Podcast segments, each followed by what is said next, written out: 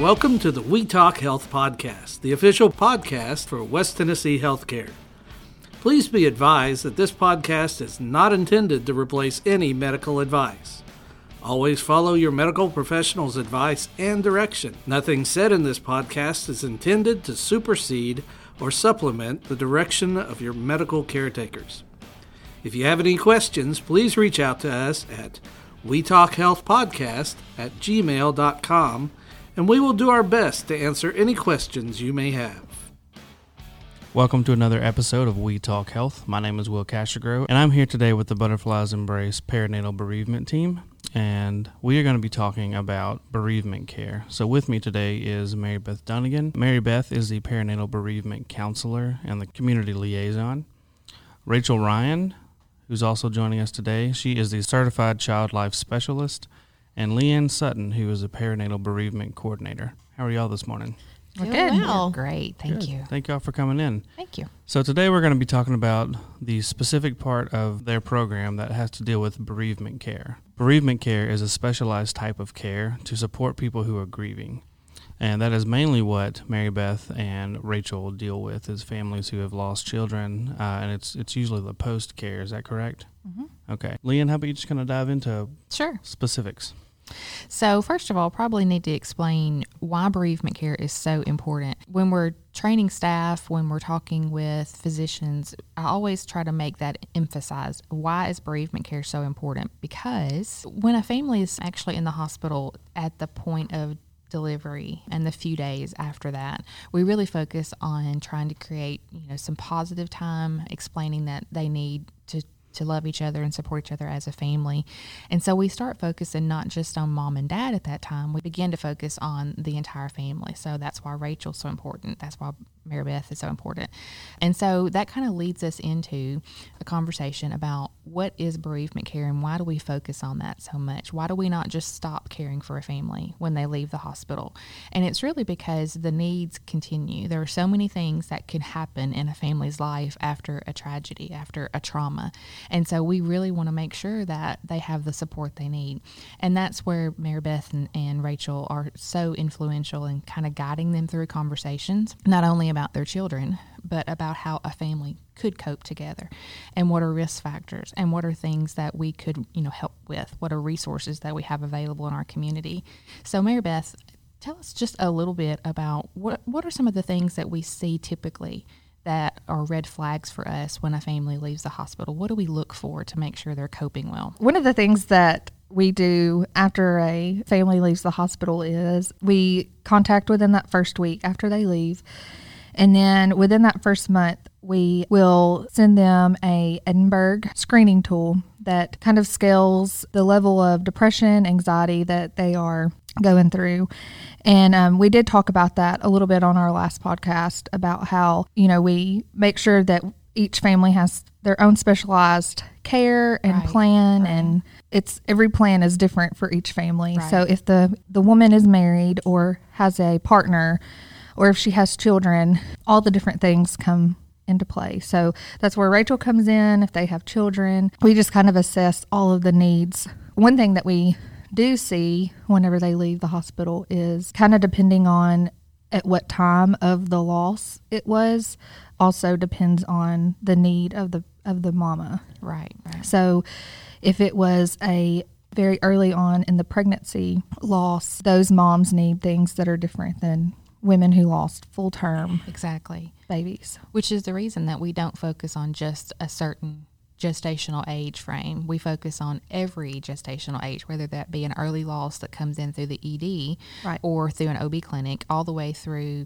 a full term loss or even a tragic SIDS death mm-hmm. after, you know, the family has went home. So there are so many different types of grief just in that conversation mm-hmm. and we have to assess that and we have to figure out what the family is going through at what particular stage they're at. Yeah. So that's another another thing is doing that and we call it the EPDS that we we do in our first home visit that we do virtually or in the home. We talk a lot about their score, which is a scale of 0 to 30, and we talk about their score. From there we go on and either refer to counseling or follow up with their OB doctor to discuss if there's any type of anxiety depression meds that need to be given, med management, Right. counseling, all that stuff. And that's really a tough conversation. I mean, Oh, yeah. most families, you know, especially the mom, her hormones are already in just complete imbalance. And then you Mm-hmm. add anxiety and depression on top of that.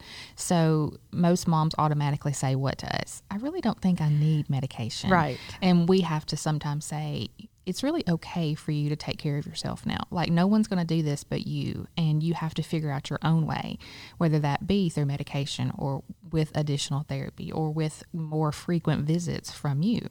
Yeah. And so another thing that I have noticed is that women who sometimes, most of the time, decline the medicine or think they don't need the medicine are women who have other children in the home. And that's very, like, understandable. They don't mm-hmm. want to be in a fog. Right. They don't want to not feel or not be able to be happy with their other children. And they're really scared about that because that's what society has told them that these medicines are going to change them, mm-hmm. their personality.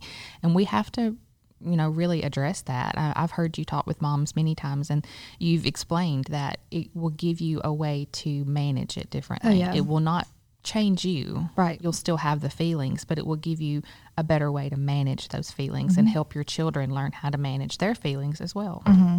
sometimes another way that I've that I've talked about it with people who have other children in the home is that it helps you to take care of your other children. If you have a medication that can just get you through the day, it doesn't have to be a large dose, but just something that Right. like you say, takes the edge off. Mm-hmm. And sometimes when they have other children in the home and then they're trying to grieve, take care of themselves, those other children see the worst of Ma mm-hmm. in those few weeks after, months after she can leave the hospital. So it's all about taking care of yourself, Right. which we talk about a lot, A lot, is self care. Another thing is, this goes back to specialized plan per patient, is uh, mamas who have seen a counselor, it doesn't work, but they still don't want to take medication, is we have researched every natural type of way to Try to find different ways. try to find different ways for these mamas to help with their grief. So we've gone as far as there's a flotation therapy center right here in Jackson that a lot of people don't know about exactly. that just floating on water can just mm-hmm. ease those anxieties and And a lot of times we don't push one way or the other. We don't Right. say every family needs to consider medication, every family needs to consider therapy. But we use that kind of analogy that in conjunction, in collaboration together, mm-hmm. these are some of the things that we know will help you. And doesn't have to be long term, doesn't have to be, you know, for a long period of your life. But once you try, once you put yourself out there to figuring out what's going to work for you, you'll begin to see the differences that it can make in your life. And so we don't push either way, but we offer so many different alternatives that families may not realize that we have here in our community. Oh yeah. I mean, we have lots of great resources. You have lots of great connections with counselors from Memphis to Union City and everywhere in between. you Mm-hmm. Have between. connections to lots of great. Eh, Whether the mom wants to go by herself or she wants to go with her spouse and Mm-hmm. her partner and have couples therapy. I think that goes back to when uh, the first time I do talk to the mom, whether it be on the phone or in person, I always ask how dad is. And that's so important. We've talked about in other podcasts why the differences between men and women grieving are so they're so important to recognize and it's hard for us to describe those when you're in the midst of it. So kind of when you get perspective, when you maybe use some medication or an alternative therapy or actually going into counseling, you can kind of put those feelings into perspective. I'm grieving, my husband's grieving, my kids are grieving, mm-hmm. and we all have to figure out ways that we're going to do this together Yeah. to work through that. I can talk a lot about husband and wife Exactly. grieving, but one thing that I am very biased to is the children grieving too. So, Rachel, if you have any, Yeah, I'm just sitting here listening to you all talk about the whole family, and a lot of times we miss during that moment of grief that sudden information of we're not going to have a baby to take home. Is what about the other kids? And you know, sometimes we forget mm-hmm. about the little ones because we think they don't won't understand. Right. And while that could be true of certain ages, they may not get it, they may not grasp it. They will grow and they will have questions. Yeah. And they're continuing to grow. They're figuring out the world around them. Their brain is still developing and you're talking about moms and how they're handling their grief. You know, I always talk to kids about how the brain is the boss of your body. The brain tells us what to say, the brain tells us um, when to eat, the brain tells us how we feel. And so, if we're not getting that mental help that we need, we're not doing justice to the rest of our lives No, not and at all. and people around us. And so I think the society thinks that that makes you weak when you ask for help and get getting that mental help when really that's the best thing you can do because the brain is the boss. Mm-hmm. And so just, you know, with siblings, mom goes home, dad goes home, dad goes to work. Maybe mom's getting ready to go back to work. They get back into that phase of doing and taking care and sometimes busyness and having the kids there can be a trigger for some families when there's the, uh, siblings in the home because they may be asking questions or bringing up that my baby brother has died. And when mm-hmm. they say things like that that can be a, that can hurt that can hurt a mom that can mm-hmm. hurt a dad. That brings those feelings back up again when they think man i was doing so well. Until and that. until they said that. And mm-hmm. so many times if i have the opportunity to talk to mom and dad in the hospital i will tell them there will be moments where they will say things or ask questions and it's going to be hard and you'll think gosh i thought i was doing so great and so I thought we'd already answered that question. yeah, we already talked about that. And don't get mad because, you know, we say what's the number one question that even adults we we say the number one question is when we don't understand things, we say why? Wow. Why this? Why that? And kids, that's their favorite thing to ask mm-hmm. also because they are trying to understand. Mm-hmm. Repeating the same questions is a common theme. And so I just encourage parents to continue to answer the same way every single time. There may be more information that you can give them as time rolls on, but most of the time it's going to be the same answer. And they need that. They need that stability. They need that answer, even if it's an I don't know, mm-hmm. but I'm sad too. Mm-hmm. Or I don't know, but I'm mad too. Mm-hmm. They need that. Um, so don't brush it off. And I always tell moms and dads too if you can't answer that question, if it is just not your day, because there will be days like that where it's just not your day, take that break. And who is somebody else in your family that can be that support for you? Is it your your mom or your dad or an aunt or sister or a friend, whoever? Take that time out and say, I need your help today. They've got some questions, or I'm just at my wits' end. I just can't do it today. Can you help me? And so, kind of distinguishing who are those people in your life Yeah, that can be that help for you. And unfortunately, there are people, families that don't have those Mm-hmm. kinds of people. And that's something that Mary Beth and I have talked about is we, we try to bring awareness to the family as much as we can if we've met them earlier in the pregnancy before the loss has actually occurred or if it's just at the time of delivery that the child has died.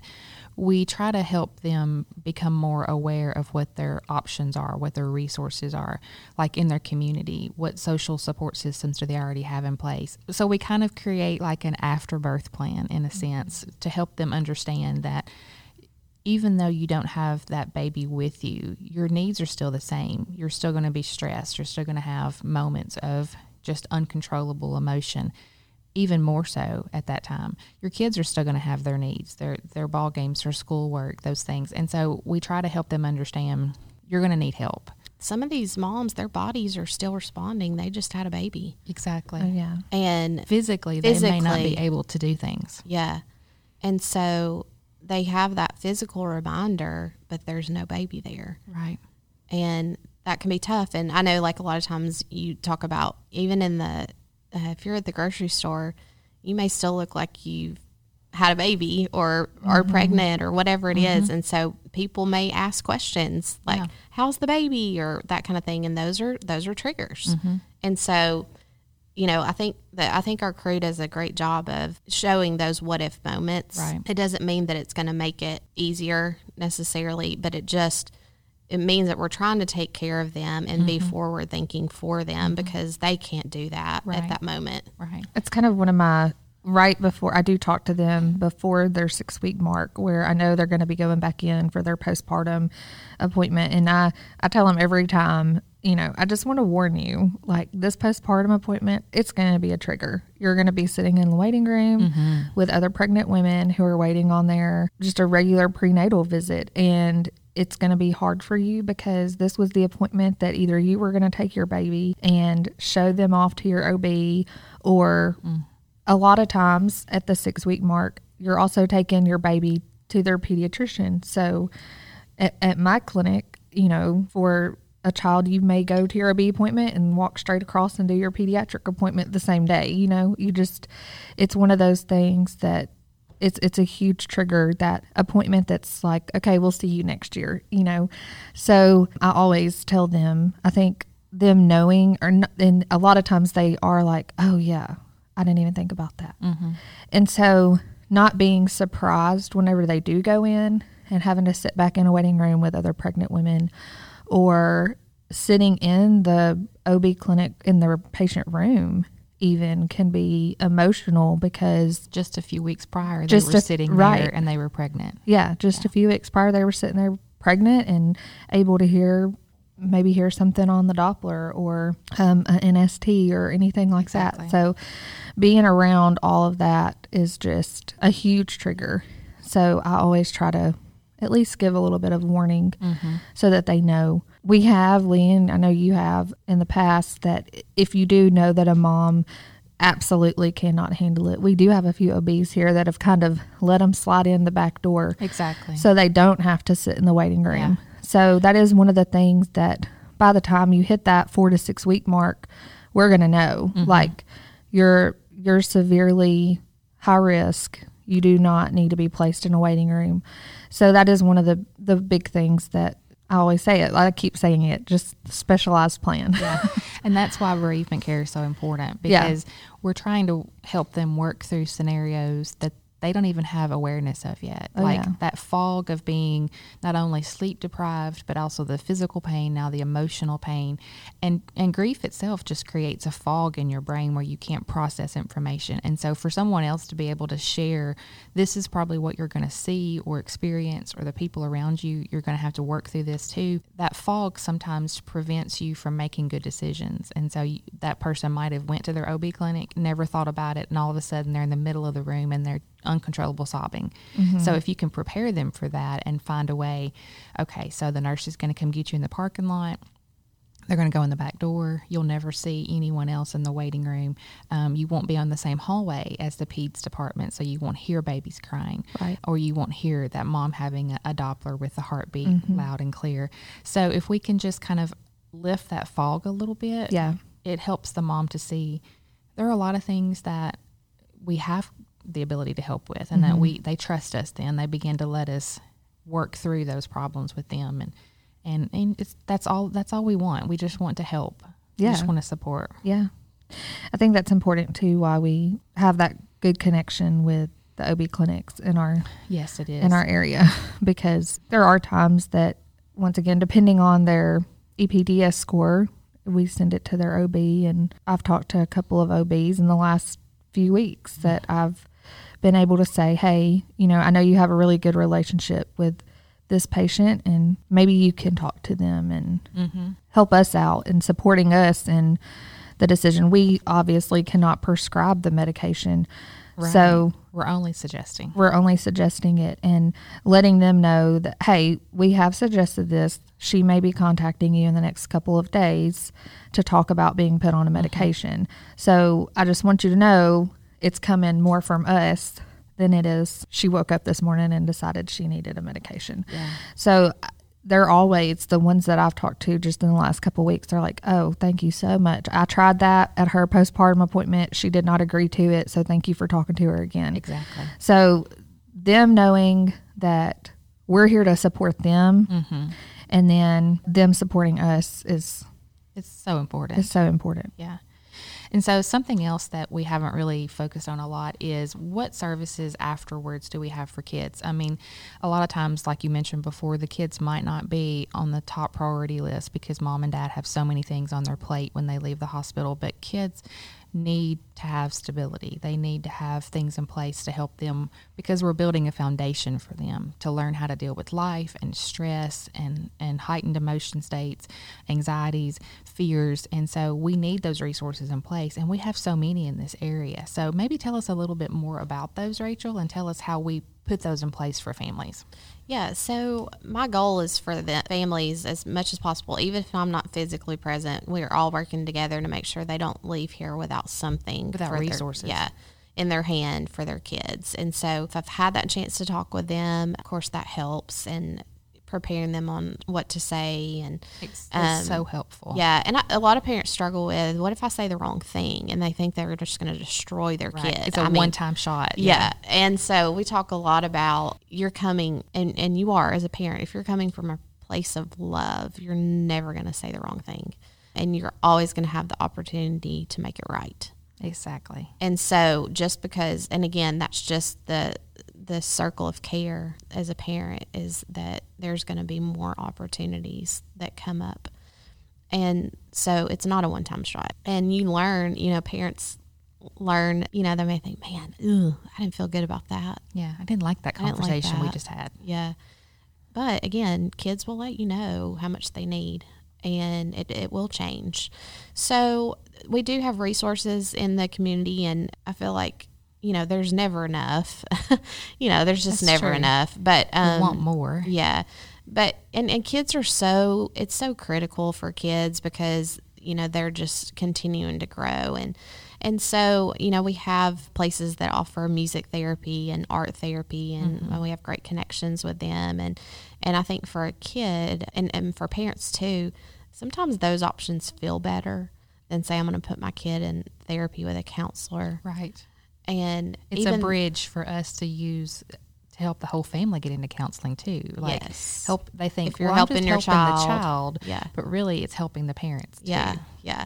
And so there's those those opportunities for kids. You know, they having a kid in their natural state of play, of music, whatever it is, can open up opportunities for feelings without them really even realizing what they're doing. Yeah. And so, um, you know, we have we have connections with with places like that, and we've I mean we've even I was trying to think of some other things.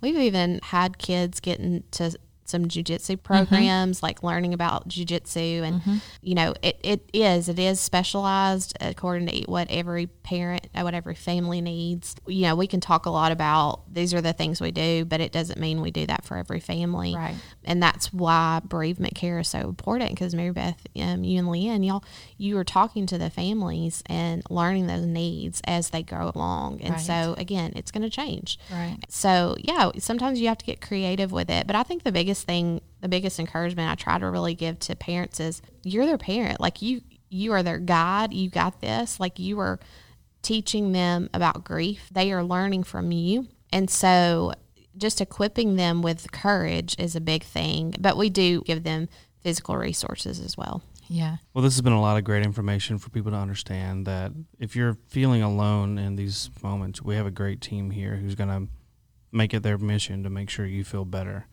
Uh, obviously, losing a child is a very hard thing to go through. I can't speak from personal experience, but I know these guys here really do a great job of helping families get through this difficult time.